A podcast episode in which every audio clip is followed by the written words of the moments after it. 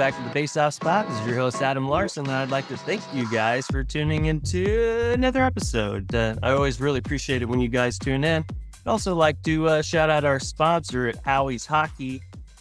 I appreciate Howie's Hockey, and if you would like some Howie's Hockey products, you can enter the coupon code FACEOFF10 enter the coupon code to receive 10% off of your Howie's hockey products. Um, really appreciate them being a part of the show. Um, I know that I say that all the episodes are all very special, and this one definitely is in its own way. Um, I'm talking to somebody today that I, I've known for for quite a while, haven't probably talked to him a little bit, um, but uh, I, I, was able to talk to him a few times uh, when I lived in Tulsa, and he lived in Tulsa as well. Um, this is somebody that I have a lot of respect for, not just as a hockey player, uh, but as a human being. And um, he's kind of been on uh, my short list for a little bit now, and uh, um, I just hope that uh, I hope that we can have a good episode here. But uh, my guest for today is uh, Gio Flamminio. Uh, Gio, uh, thank you so much for coming on the show.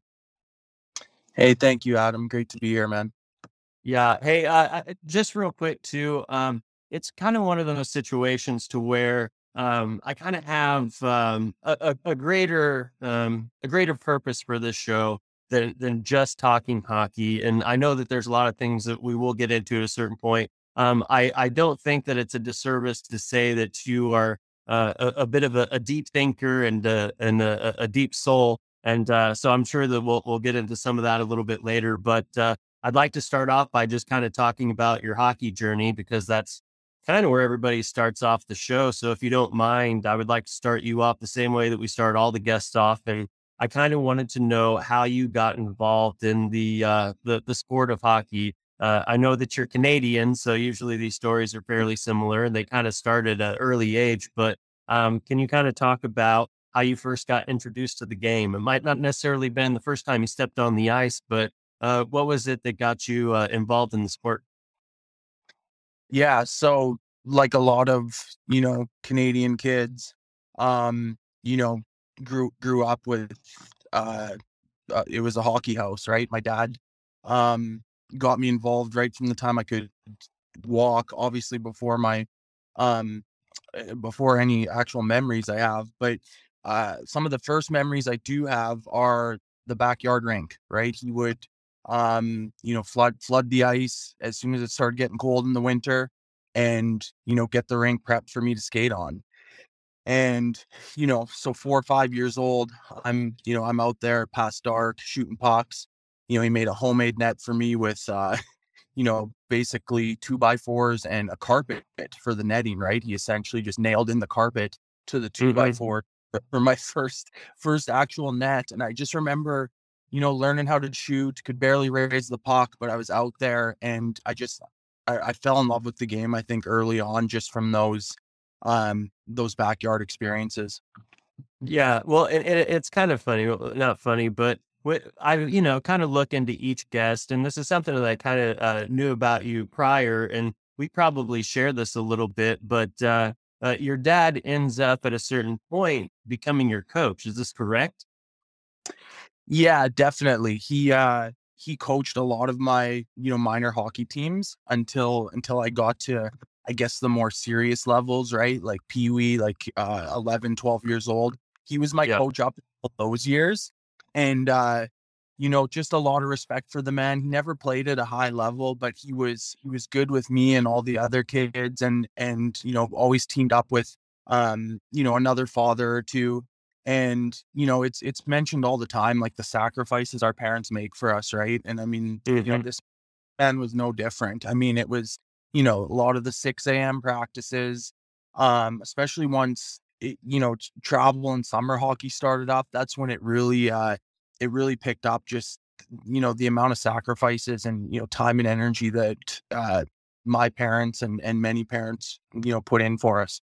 Yeah, and, and and I can understand because my, my dad was similar. You know, he he played a little bit of college hockey, but didn't uh, didn't play uh, play high up. But sometimes it's kind of a, a disservice. And I think it happens maybe more now than ever where there's certain coaches or people that, you know, seem to be dismissed because they didn't play at a high level, but it doesn't necessarily mean that they don't understand the game and and end up being really, really, you know, good coaches that that know the game. And I, I kind of wish that there was a little bit of a of an understanding that a good coach is a good coach, and if he understands the game, then that's a little bit different than maybe somebody that's played the game at a high level but isn't able to coach it. Especially when you're talking about like the the younger years, you know, you can't, uh, you know, you can come from playing, you know, a professional or high level, you know, college, whatever. It's still hard to kind of connect with those kids at that that younger age group. And I do think there's something really special uh, about people that can do that and get them just to love the game. And I think that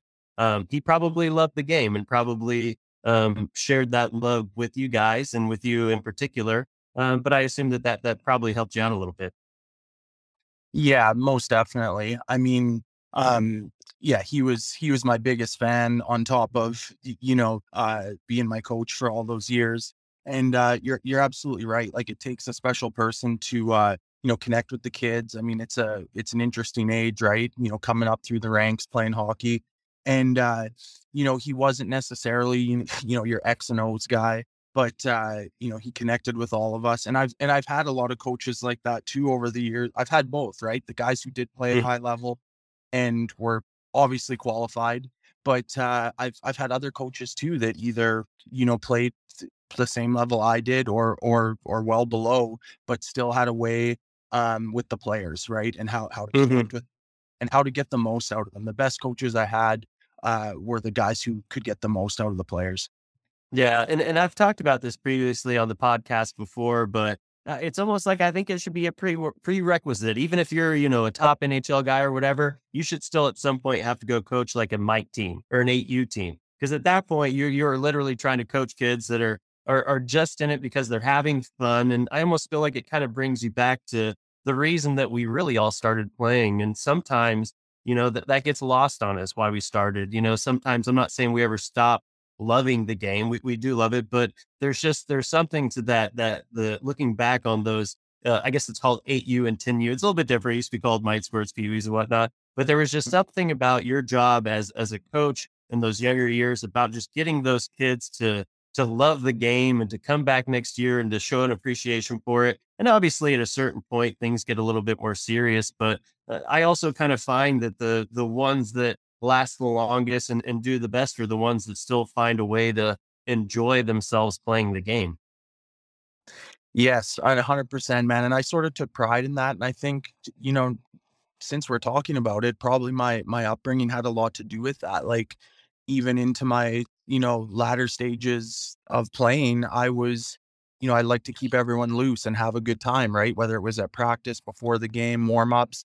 But I was able to turn the switch to where, you know, if it, when it was time to compete and, uh, you know, time to get the job done, that's when, you know, I obviously could be more serious and competitive. But, um, yeah, I think, I think that fun aspect that you're talking about definitely, uh, starts at a young age. Right. And I, and I remember, I mean, I just loved going to the rink and being on the ice every single day. You know what I mean? That's what, yeah, that, that was my upbringing. And then, you know, summers, it was it was road hockey because the city I grew up in didn't you know they took the ice out when the junior team was uh, finished for the season, so yeah, I would have to tra- travel out of uh, travel out of town to get on actual ice.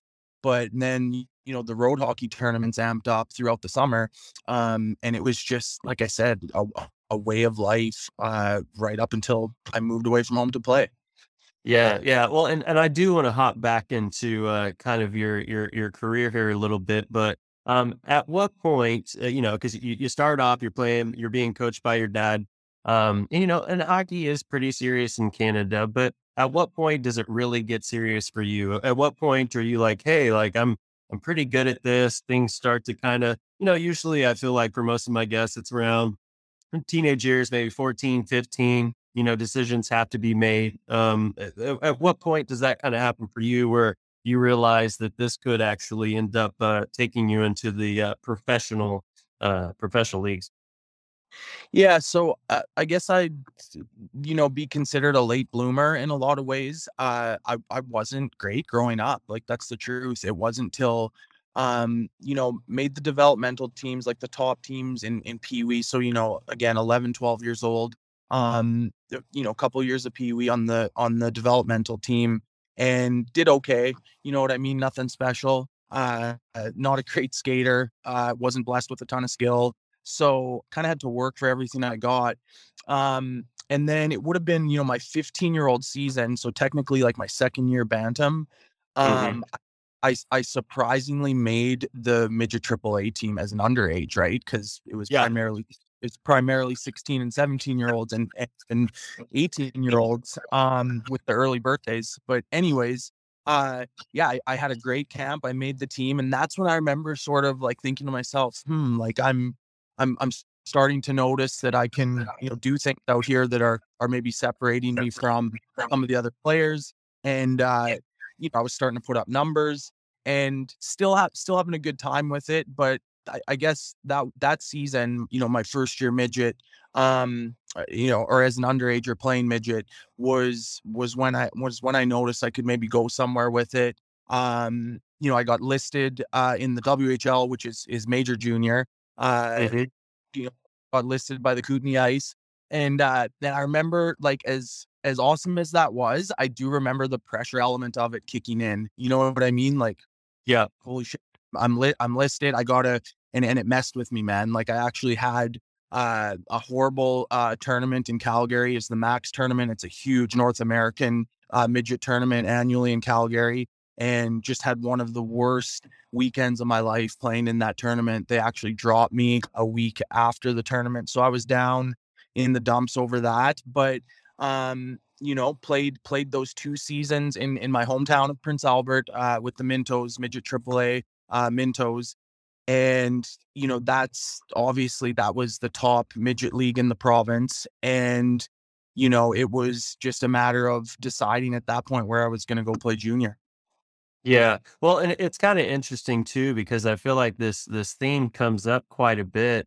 Um, but it's one of those things to where you know that you're good at hockey for for a long time. And I'm not saying that we don't all stress for competitive games, you know, a little, you know, maybe five or 10 minutes before the game, you know, you're feeling a little anxious, but when you hop on the ice, you know, you're feeling okay.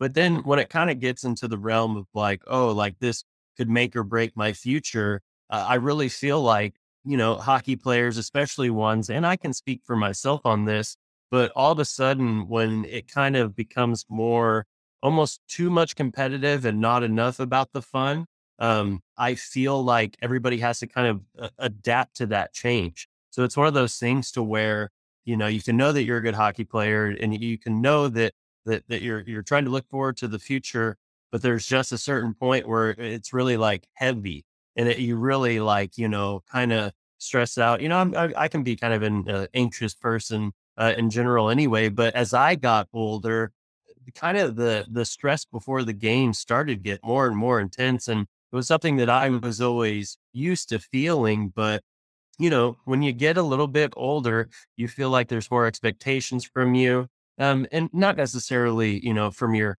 family or, or, you know, friends of yours that are saying like, Hey, Gio's going and playing here or there. But there's just kind of this weird mental game that doesn't really start until, you know, a little bit later on in your kind of career, if that makes sense. So your, your story kind of adds up to quite a few guests that I've had on the show before, but did that kind of uh, uh, mental uh, i don't want to say conflict but did that continue to exist or at a certain point does that kind of uh, plateau out and you kind of find your way what's what's the next step Yeah, I think, you know, I was I was pretty fortunate there. I think I sort of thrived off the competition. Um, you know, I mentioned that pressure incident in my teenage years that sort of, you know, messed with me early on. But, you know, beyond that, I sort of rose to the occasion. I, I feel I was that type of player.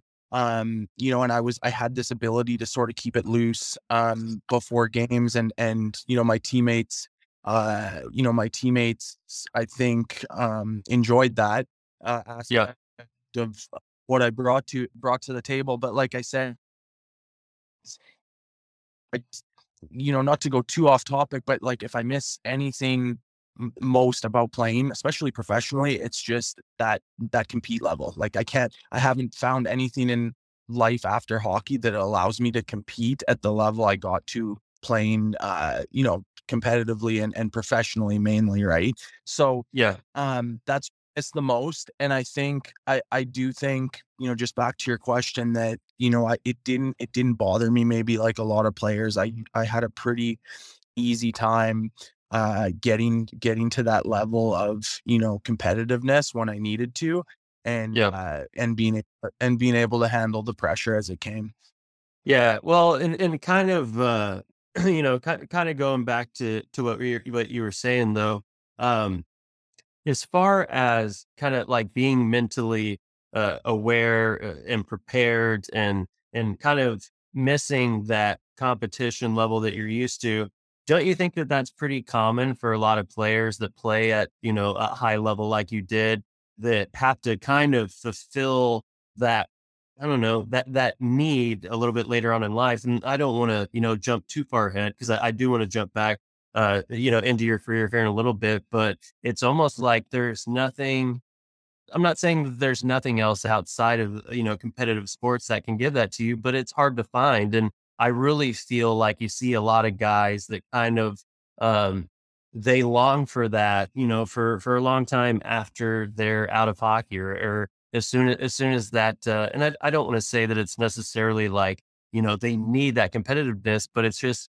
if you think about it, that that's been a part of your life and a part of you know, everything that you've been doing within hockey for, you know, probably a decade at that point. You know, you're playing competitive at a young age, but like, how do you or do you find a way to fulfill that need that you have to be competitive? Because at the end of the day, you know, most people were never competitive professional athletes in any way. And not saying that's a bad thing, but it's almost like there's a, it, it gets you used to behaving in certain ways and having you know, um, uh, events and things to look forward to. It, you're saying that was a struggle for you, but did you? How did you deal with that? Because it's a very common theme within, um, you know, ex-professional athletes of a way to find kind of that uh, that peace afterwards, instead of just being like, "Hey, compete, compete, compete, compete, compete," because it, it just gets, uh, you know, ingrained in you. Um, but is there a way to get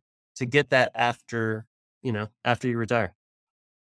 Well, man, you know, I'm glad you brought it up because it was, I mean, it was a huge struggle for me. And and you're right, it is with with a lot of players, I think. Um, you know, for me, it's it was unfortunate. You know, my my career was cut a few years short, I believe, at at 30. You know, I was 30 years old, um, was forced to retire essentially mid-season due to injury. And yeah. You know, it was it was really rough, man. You know, I had a regular full-time job back in Tulsa 2 months after that. And so the first 30 years of my life is all hockey. And, you know, let's just call it half of those 30 years, right? The the latter 15 was competitive hockey and it was like in Yeah. my blood, was ingrained, like you said. And now, you know, now I've I've I've got a family. You know, I had a, a year-old daughter at the time. My eldest was a year old. And um you know i gotta s- i gotta provide for my family and it messed with me man it tied into a lot of my uh struggles with addiction later in life uh just with you know purpose feeling purposeless uh even hopeless at times it got really dark for me because i just didn't you know it wasn't so much the lack of competitiveness that was a big part of it but it was it was the the purposelessness of you know what what do i do now right i had this outlet for 30 years and now it's Yeah. and so Well, it d- was and yeah. Go ahead. and and i- i- i- is any part of that because you know i- i- if if you're playing hockey, you know, we're kind of at at any level, but we'll kind of paint this with a broad brush. But you kind of know what your expectations are every day when you get up. And let's say this is before you have a family, but you get up and let's say uh, you know, Gio Flamminio, he's left defenseman, you know, he's either on the power play, penalty kill. Uh, you understand kind of your your expectations, you know, on a day to day and you can say, okay, as long as I've done these things, I showed up to practice, I worked out, um, I was, you know, on this regiment, you can kind of lay back at the end of the day and say, hey, um, I was successful. Uh, these were the things that were required of me. Uh, I did them. I feel good about them. Uh, you know, I'm in great shape. I'm being active. You know, there, we have a you know, lot, a lot of good things going on here. But then at a certain point where everybody kind of pulls like the expectations of like what you need to be and say, like, you decide. Like, we're not going to, you know, this is just life. This isn't being a part of a hockey team. We're not going to tell you what you need to do to be fulfilled. Cause most of the times, if you're making it to practice and you're making the teams and you're, you're, you're playing professional hockey at this point, you're a success. You're doing everything that's required of you. And as soon as maybe that is taken away, now you have to find that on your own. There's nobody saying that, hey, you know, you're doing the right things here, you're doing the wrong things. There, there isn't that that coach looking over you or that, you know, um, the player development player or uh, person. It's just kind of one of those things to where now you're kind of left to figure out all of that on your own. Did you feel like that had anything to do with it as far as just, you know, because I feel like that happens with a lot of hockey players too, to where all of a sudden that kind of daily structure that they're used to, as far as not necessarily being told what to do, but the expectations, you know, um, was any of that difficult to just kind of decide, hey, this is all me. I'm going to have to try and figure this out on my own. Is that a thing? Yeah, I mean, it's most definitely a thing. It was for me because, yeah, again, you're you're hitting on some good points here. Like I was, it it was laid out for me what to do through my entire hockey career, which was essentially my entire life. You know, up until I was done playing. I mean, you know, Yep. shortly after where we got to in my in my playing career, you know, I move away from home to play junior. I get a scholarship. They, they told I was told to do that. Go play, go play uh, tier two junior so you can get an NCAA scholarship. Okay, I'm gonna go do that. And it, again, this point, I understand that I'm good. I'm under. I understand I'm. I have a chance to go somewhere, and I love competing and I love hockey. So let's do it. You know, go play. Go play junior A because you're not big enough to play major junior. Get a scholarship. I go there. I hate it. I come home uh, after the hockey season's over, and uh, you know, it's like, well, are you going to play major? You're going to try to play as a 20 year old in the Western League or major junior, or go back and play your, you know, final season of junior A. And there was always people advising me, right? Parents, agents, coaches. And I sort of just, I did what I was told in a lot of ways. It never, like looking back, it never necessarily was for me. I was just doing what people were telling me. And even with my pro career starting at, you know, 21, I was going to go to school in Calgary and play and play for um, a university in Calgary and go to school. And, you know, my agent talked me out of that. He said, you know, um, Stockton had just affiliated with the Edmonton Oilers and he wanted me to go down there and try it. And so that's how my pro career started. And same type of deal. Just, you know, I didn't have control over being traded the, the years that I got moved around the Central League. And, uh, you know, uh, when I, the lone year I played in the ECHL, um, I was, you know, I, I was offered one contract from, from Mississippi. So it was just like there, it's almost like there w- never was a lot of options. It was just you're going to do this. Here's the opportunity, and do it. And yeah, you're right. So that once hockey's done, yeah, like r- routine is messed up. Um, there's no one telling me what to do, and I just know what society tells us to do. Right? You know, get a Yeah. job, support support your family, and that you know you want to talk about pressure. I I wasn't able to handle that pressure, at least not with as quick of a transition as it happened i just i i caved and you know i turned to toxic coping strategies and you know it it really it really messed up my life man you know it, it got really dark for me Yeah.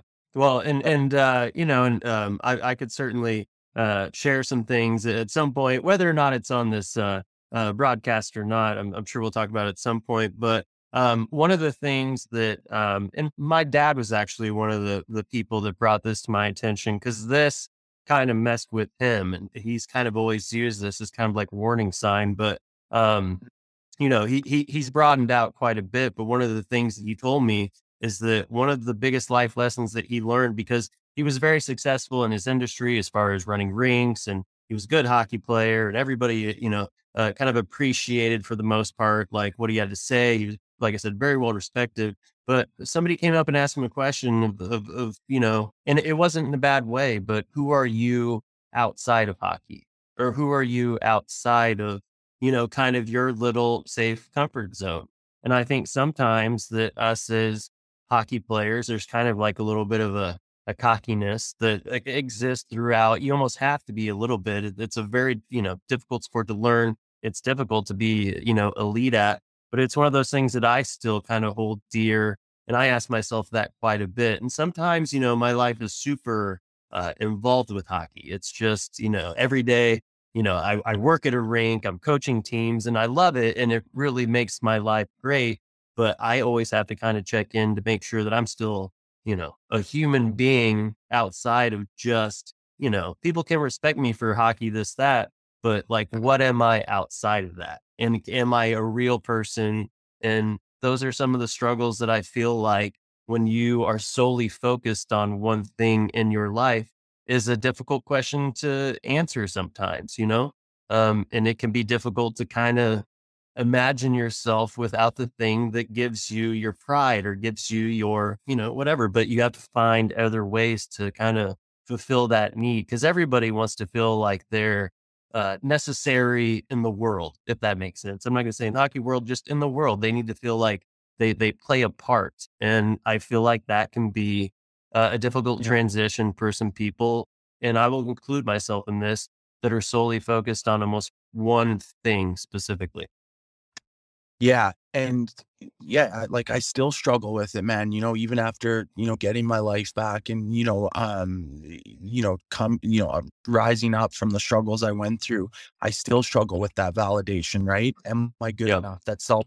I heard. I, I, had a chance to listen a little bit to your your um, episode with Gary Steffes, and you know, yeah, same same type of stuff, right? Like that that self worth, man. It just it can really it it can really mess with a person because a lot of it's not it's not real. Like I don't need to no. live up these crazy expectations, man, of myself and others. And so um, you know, it definitely uh, you know, and it, it's all it's all looking back on it, right? Like I didn't know this stuff about myself necessarily when I was in my 20s playing pro hockey. You know what I mean? I was just yeah, I was just I was just living life and but there was a lot of stuff in those years tied to um you know and again i remember gary sharing this like just where you stood up on the team you know depth chart next in line who's out to take my job that kind of stuff would creep in right? And then you know you you make a bad play you're you're responsible for a goal against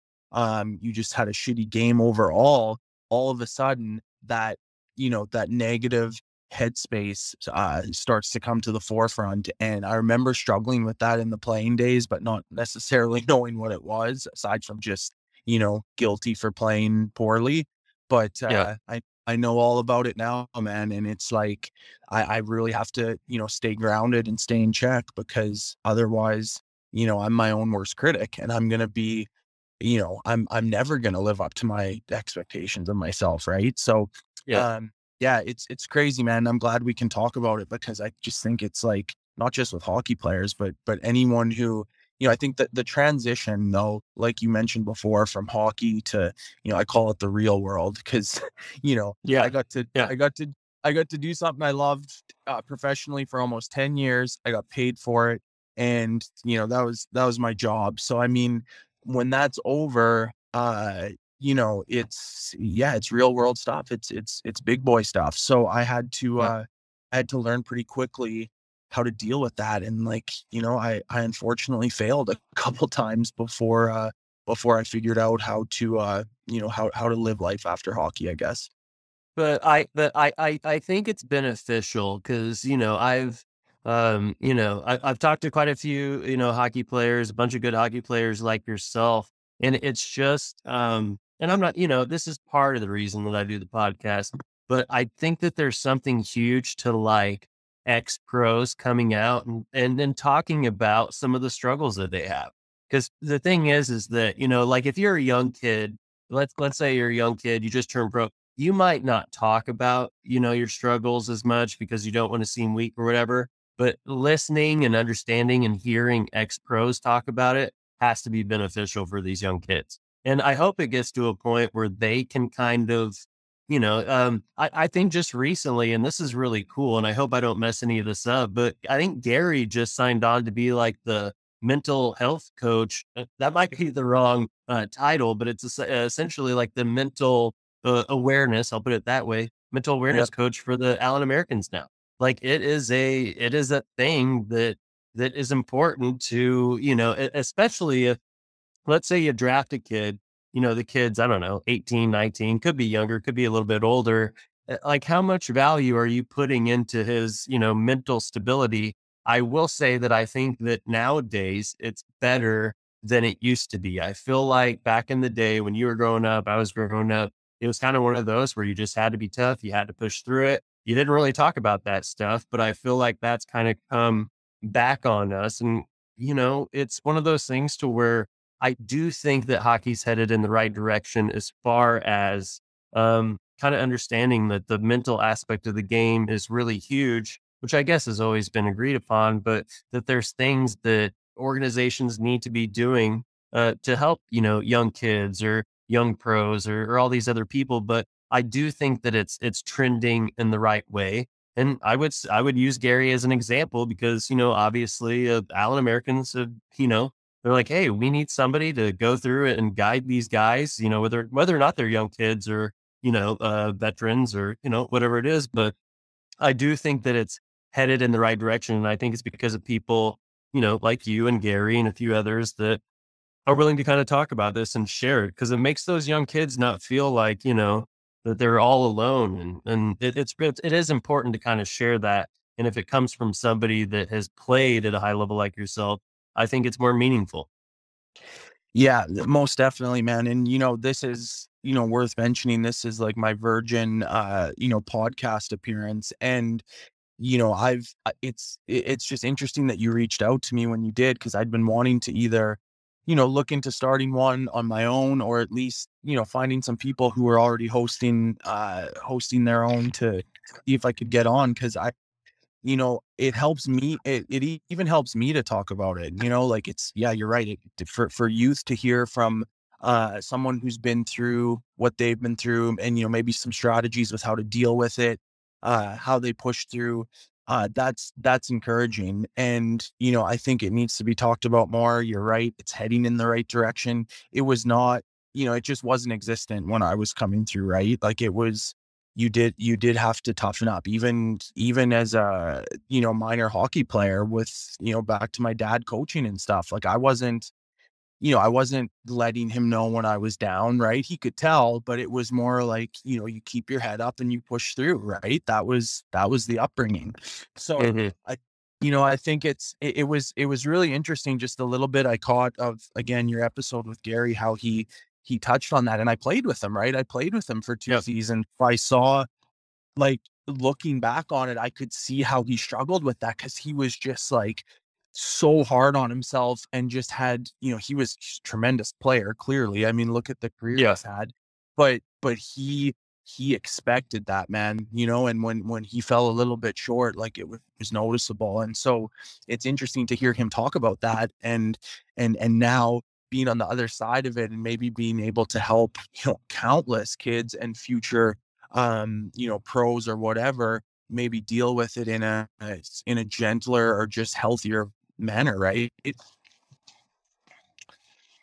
well, and it's it's one of those too to where you're never going to coach you're never going to coach every player the same and i almost feel like the and i love old school hockey and i love old school coaching and i use a lot of it when i coach but there's almost just like there's a certain part of it where it's almost like i don't think the, that the expectation should be the same for each kid that's out there. There are to there are to be some kids that could be great players if they're handled, and I'm not to say softer, but if, if you kind of understand, you know, that player and that player might be in his head a little bit more, there's so many good players that I can remember growing up with or that I've seen that had amazing skill sets, but their their mental game was just out of whack. And it was because I really felt like at the end of the day, nobody kind of stepped up to that kid and said, like, hey, like, let me help you with this, or let me, you know, um, but I, I do think it's one of those things that's very important. And I do think that you'll, you will continue to see, um, you know, more of these types of coaches,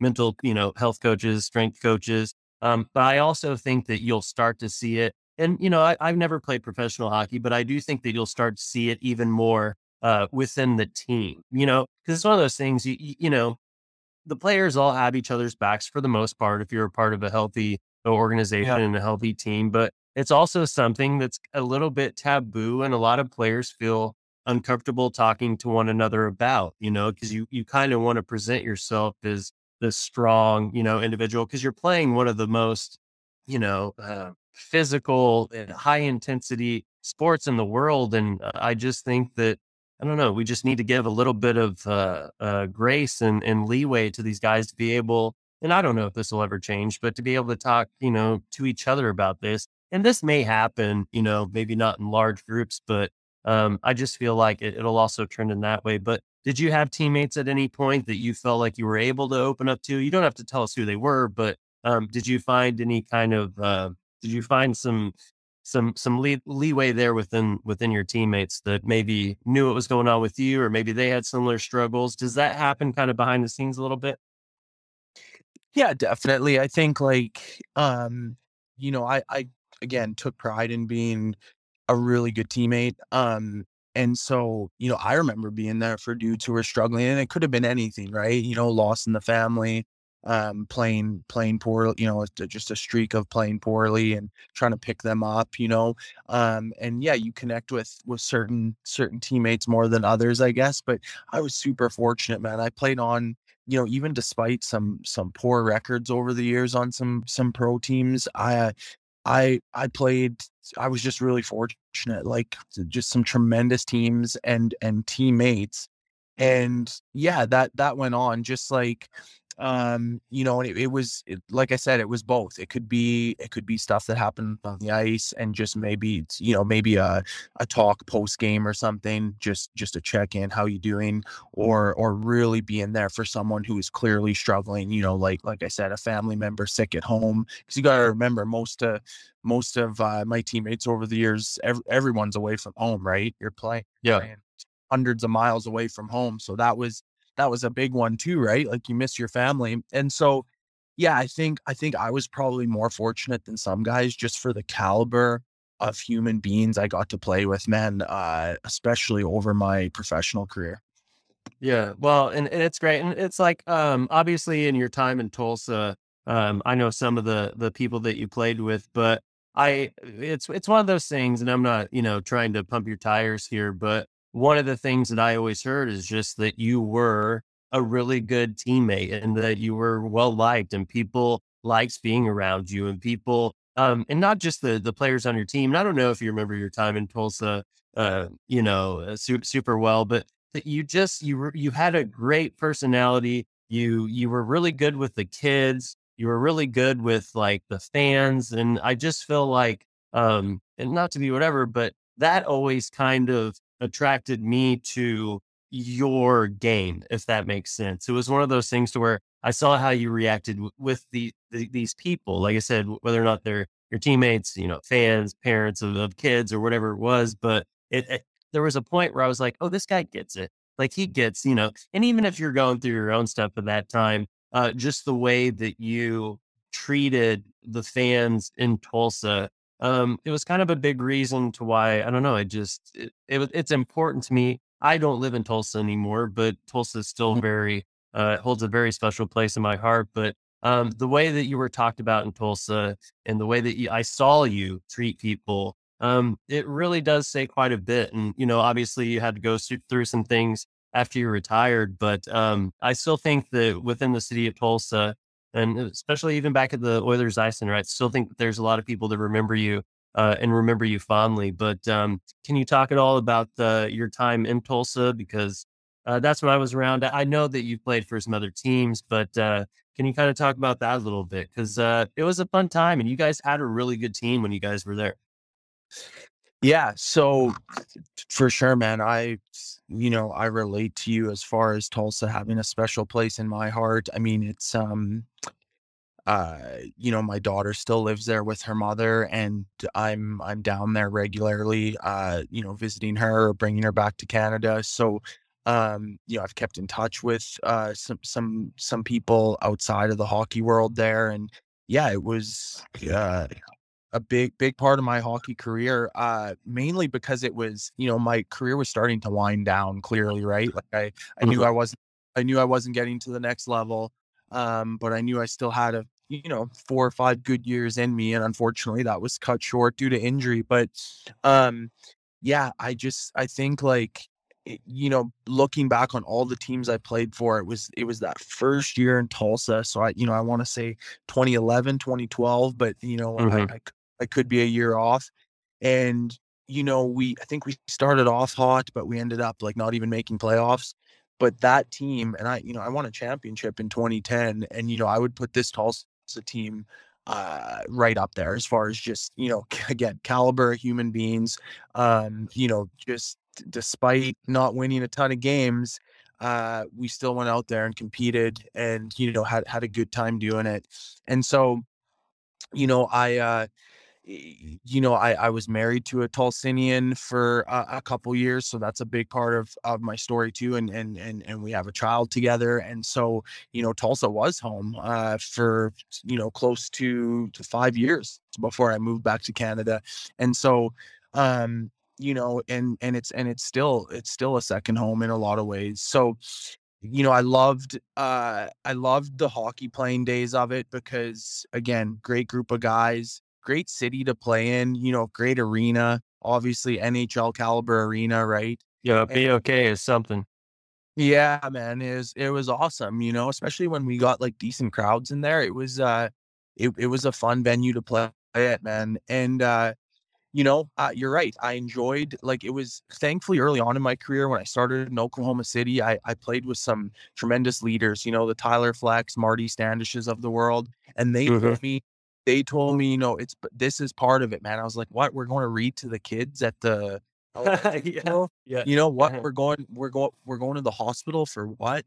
And it was like I, I didn't I just didn't know. I was naive to the fact that that was part of the criteria, right? And so yeah, I I relished in it, man. You know what I mean? I loved it. I loved going to talk to those sick kids in the hospital and you know sign the jerseys for them, and um, you know it was humbling, right? And you know a lot of guys um didn't didn't necessarily enjoy that part of it um yeah you know, not not the hospital visits. Everyone, you know, it, it has, yeah. has, a heartfelt experience with that. But a lot of the school visits, or just the, um, you know, signing autographs after a home loss or something like that type of stuff. Um, you know, I just always it was taught to me that that was part of it, and so I took pride in it.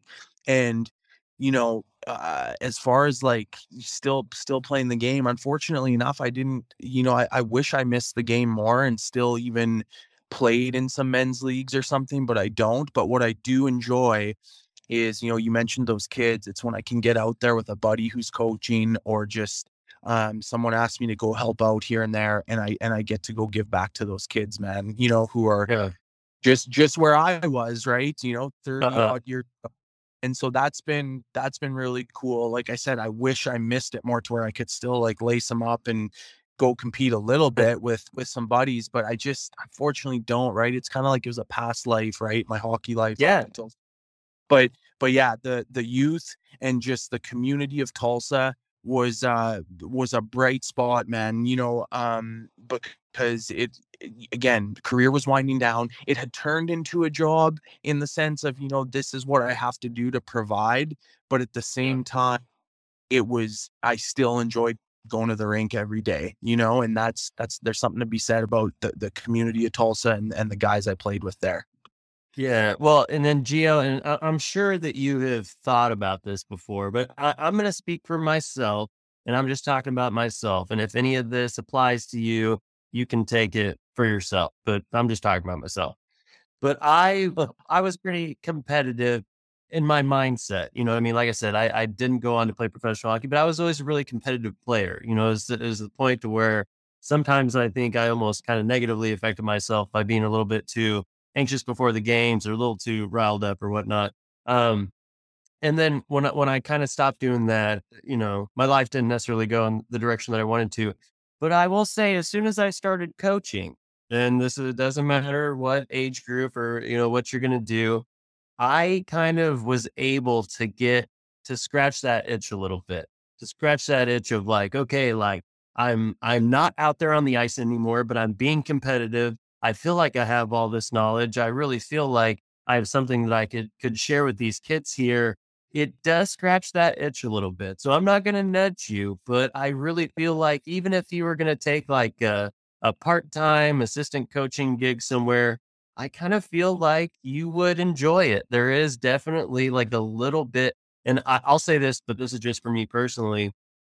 I'm almost more competitive now as a coach, and this doesn't matter if it's eight year olds or 12 year olds. I mean, I keep it within the lines, but right. I enjoy coaching. And I'm like, man, I get, because uh, there's like that, that rush, you know what I mean? I don't get it from any other thing besides like when I used to play hockey and when I coach. There is nothing that is anywhere similar to that vibe. And at the end of the day, it might just be a bunch of 12 year old kids that are playing against each other, but it's a nice little, it, it kind of scratches that itch a little bit. So I would push you in the direction if you're feeling that way at all, but don't want to lace them back up, just go help out with the kids team. I think that the amount of knowledge that you have and everything, I think it would be really cool to see.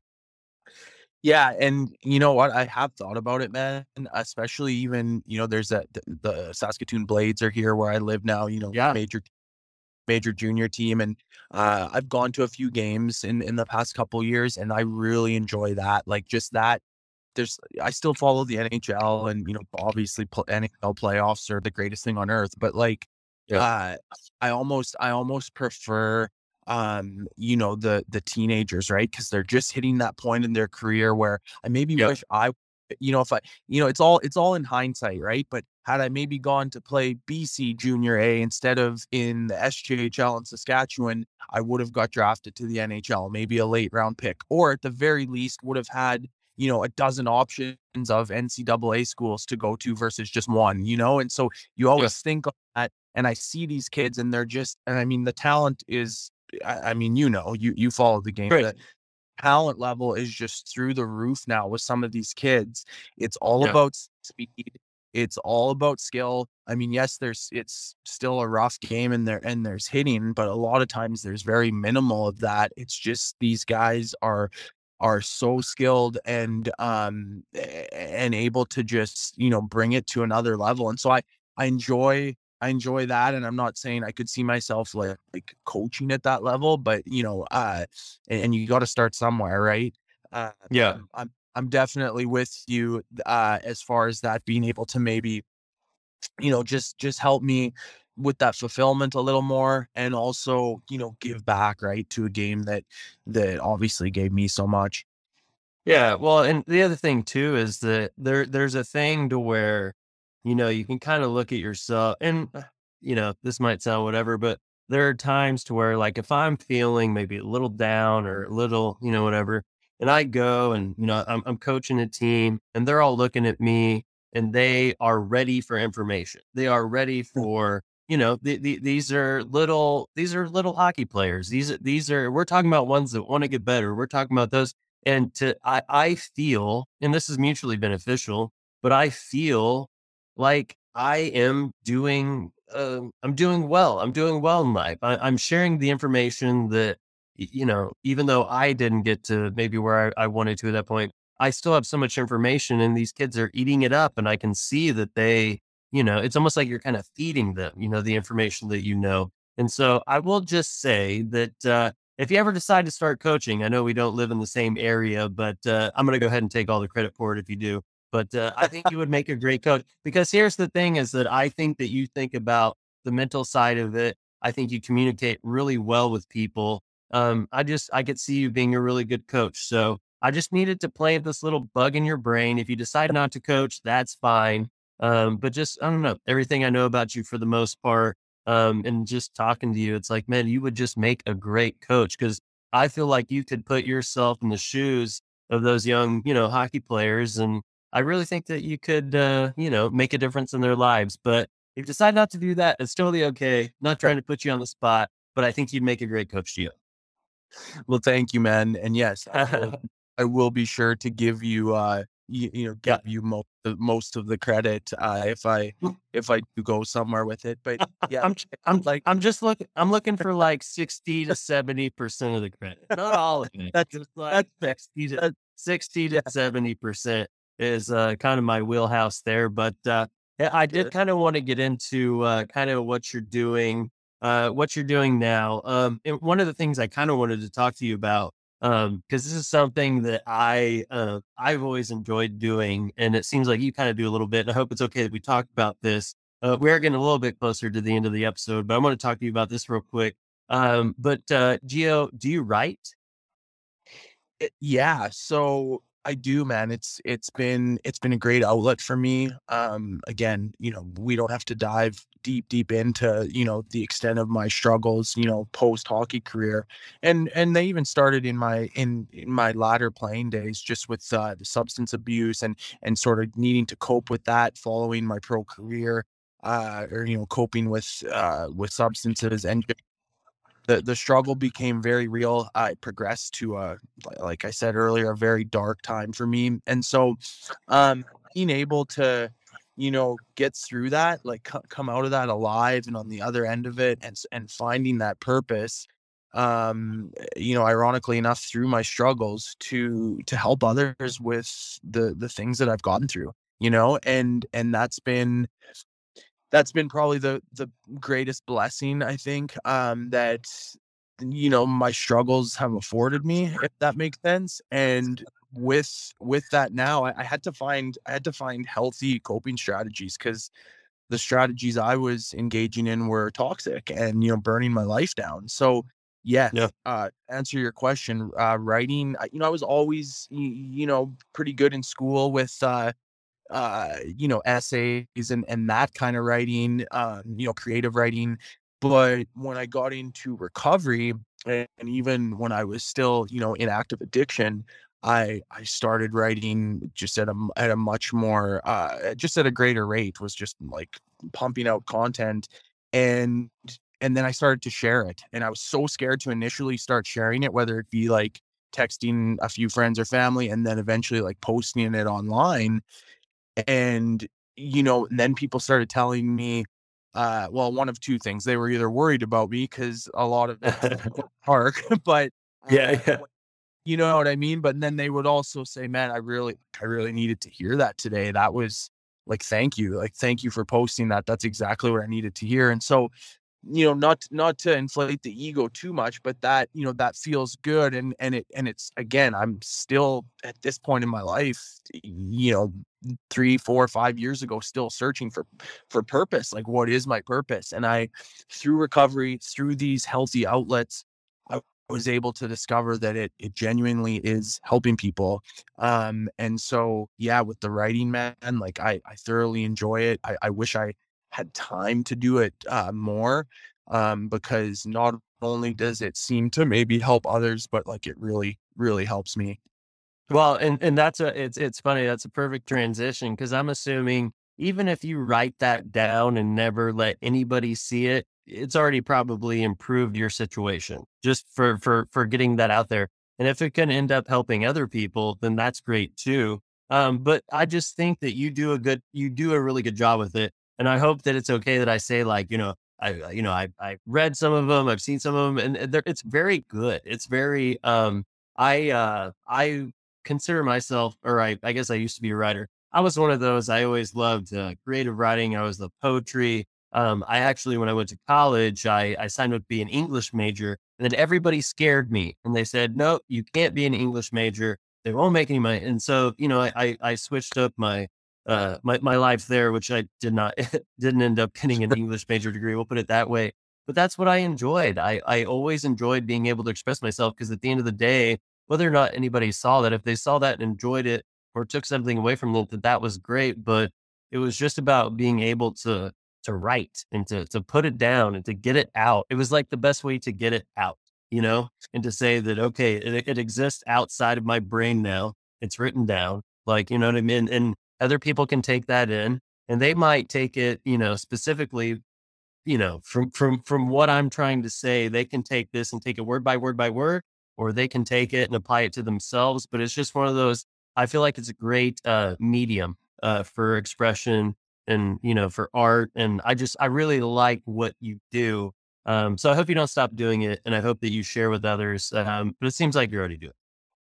Yeah, and you know, th- first off, like thanks, thanks a lot, man. It's it's it's always great to hear you know the positive feedback with it. But you know, again, it's you're right. It's a great it's a great medium for it, and it's it's ultimately for me, um, like connection, right? And that's that's a big one that I realized once I, you know, turned the light around and got back on track, so to speak, and started being able to be the man I need for you know uh, my my family and, and myself um, was uh, that the you know the writing provided that connection uh, with other people again whether they provided feedback um, or you know I've I've recited them uh, a handful of times as you know post that stuff online and instantly someone reaches out that they're either struggling or love the work or checks on you it develops an instant bond right? And uh, connections everything for me today because when I'm at my worst, it's when I'm alone and isolated or in my head, right? And that, yeah. Uh, so I've learned, fortunately enough, over time to do things that uh, allow me to not be in that state. And uh, yeah, for sure, writing and and reciting and sharing um sharing it has has been you know instrumental i guess in just my recovery well hey that's awesome and here's another thing I think you should do the podcast. I think that if I can talk to you about yeah. speaking, speaking from my point of view, this has been yep. very beneficial. There's been, it's been very beneficial to me. Um, I'm able to, cause the thing is, you know, I have a guest on, but depending on, you know, what that guest wants to talk about, I get to talk about how I feel about the things that the guest is talking about. You know, like I don't really want to put myself, you know, before the guest, but these conversations are always a lot of fun. And I usually leave these feeling better um, but I think that you would be really good at these. And if you need any help, um, I, I don't know. I mean, I have a guy that helps me with the technical stuff and he could certainly help you out. But, uh, Gio, I think you would be great at this. And I think that, uh, if you're going to take anything away from this podcast is that you should do your own. Uh, but if you ever need help, then you should uh, reach out to me. And I think that, uh, I don't know. I think that a lot of people would be uh, positively affected by you having a podcast. So I'm just going to say that is that you should, yeah, and you should make your own. And, eh, yeah, man, and and probably more like probably more of a reality that that happens versus the coaching, but who knows? It might it it could be both. But yeah, I think there's you know mental health addiction these things are just not talked about enough man uh you know yeah. in, in the in the hockey world but just you know in society in general and you know, since I started, you know, trying to recover, um, you know, countless people have died. Uh, so many families are broken. And it's like, wow, I didn't, you know, I knew, I knew that existed, but now, now I'm really seeing it firsthand with people I know. Right. And so, yeah, as a, you already know, resources are super limited. And, you know, there's, uh, there there's an opportunity there it's a it's a you know it's a platform in a sense to and, i used to be like you know aa alcoholics anonymous you know i was anonymous about my recovery because that's we're taught that's the humble thing to do. Well, I yeah. disagree with that now. It's like, no, let's get it out there, man. I struggled. I almost died from this shit. I struggled. This is what I did to get better. This is what I did to still be able to be, you know, a husband, a father, a son. And and that's like that's what i needed. That's what i needed to see that from people who came before me that you know went through the same stuff and got well. I needed to see that and so i think yeah you could go a million directions with the podcast as far as just you know people who have overcome it the science behind it um you know resources the list goes on and then not to mention you know the extraordinary conversations with people right? Yeah well and yeah and like i said it's it's mutually beneficial because you'll get something out of it. Uh, the person that you're talking to will get something out of it, and I, I really feel like uh, you're, you're going to do some awesome stuff here pretty soon. And uh, I hope while you do that, you keep in touch with uh, with me or us. I guess I'll say us. It's, it's the podcast. It's me and my uh, me and Matt Taylor. I got to give him a shout out every once in a while. He does the website and all the other good stuff. But you're gonna have to uh, to to make sure that you stay in contact with us, even from up north. But uh, Gio, this has been an awesome episode, but now we're at the last segment. Um, the last segment, there's rules to this, Gio. Um, it's open format up until this point. This is where it starts to get, you know, there's rules, regulations, uh, but essentially, this is the shout out. Um, you have to say something positive. It could be a, a life lesson, it could be a coaching mantra, uh, it could be friends and family, it could be, you know, people that are important to you. Um, but essentially, Gio, the rules are uh, that you have to say something positive. Um, are you are okay with those rules, and are you ready to proceed forward uh, with saying anything that's positive. For sure, man. Um, yeah, one of the the best quotes that I literally reference daily for um especially when I'm struggling or you know living in some uncertainty uh is action despite how you feel. And you know, it was said to me early on when I first started, you know, coming around recovery and was hopeless and beat down and broken. And, you know, someone said it and it clicked, man. And every time I'm stuck down in the dumps, you know, you know, unmotivated, whatever it may be, um, you know, it's it's it's stuck on our mirror in the bathroom, it's in my office. Uh, you know, action despite how you feel. And it, you know, teaches me, you know, move my feet, do the next right thing. Uh, you know, everything's impermanent and it's it's allowed me to, you know, get through a lot of stuff, man, just those simple words. And so um and I and I I share I'm glad you asked me because I try to share that with anyone who's, you know, struggling or or looking for some advice on how I got through um, you know, that's one of the go-tos for sure. Yeah. Well, hey, that's a that's an awesome shout out, Gio. Um, I have to do the shout out as well. Um, and um, so if you give me a minute, I'll do the uh, shout out because I don't want to leave you alone just doing the shout out by yourself. But uh, my shout out is going to be um, just reaching out um, if you need help. Um, and this is uh, I'm painting this with a really broad brush, um, but there was uh, recently a uh, well, what's the best way to say this? Uh, there's a vet. There's veteran team, veteran teams down here, and there was a, a, a man. Um, there was a man that, that passed away recently, and he uh, his his passing away has really affected uh, the hockey community down here. Um, and all I'm gonna say is that there's people out there to talk to if you need to talk to anybody. Um, and I think that the one thing that we don't take away sometimes is that um, a lot of us, and I mean a lot of us, end up uh, in these situations to where we feel uh, a certain way. Um, my belief is that that feeling is very real and very strong. Um, but if there is a way to reach out in those moments, or if people feel like they can reach out in those moments, um, that it really does. Uh, it really makes everything uh, a lot easier. And this isn't, you know, anything that's super easy to talk about, but um, I just think being vulnerable and being in a spot and having people uh, that care about you is, is, important, but nobody should be afraid to reach out uh, to the people that they know that they can reach out to. Um, so I think that that's my shout out uh, is being able to reach out to people that you know care about you and will listen to you and will help you work through things. Um, yeah, so that's going to be my shout out. Um, GL, amen. Uh, do you have uh, do you have anything else that you need to go over? Um, this has been a really good episode. I really enjoyed uh, talking to you, and um, I hope this isn't the last time that we get to talk. Um, but is there anything else that we missed, or do we, do we fly by anything? Is there anything else that we need to talk about? I, don't think so, man. I think it went, you know, absolutely the way it was supposed to. And, you know, I uh, once again appreciate you. Uh, you know, this was my maiden voyage, so to speak, with with this type of work and it yeah. inspired me, dude. Inspired me to, yeah, uh, yeah, you know, to, to, to again, take, take some action on, uh, on, on looking in how to maybe fire something up. And, you know, I'm already, I'm already going through my head of like, you know, you said at the start, I was on your short list. Like I've got my short list going through my head here uh-huh. on, uh, you know, I think, yeah, ultimately I just already know how many people it could help and in turn you know selfishly as it sounds it help it's going to help me right? And i i need that i need that connection man.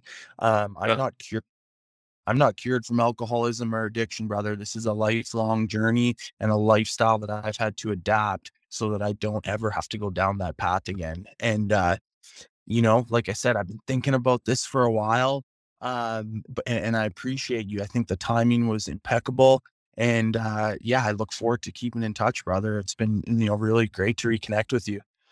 Well, yeah. Well, Gio, I think you would you would be awesome at this. And uh, like I said, if you need any help, let me know. But I would be super excited to see you do something similar, especially uh, if it can help other people. Um, I I just I, I think you're you're awesome, and and we're all works in progress here, Gio. We're all we're all doing our best to uh, continue to move forward and just uh, I don't know, be in action. I guess we're we're gonna continue to move forward. That's that's what needs to happen. But um, I'm gonna tell everybody to, how to get a, how to get a hold of us real quick, and then I'll let you go. But uh, everybody can find us on faceoffspotpodcast.com.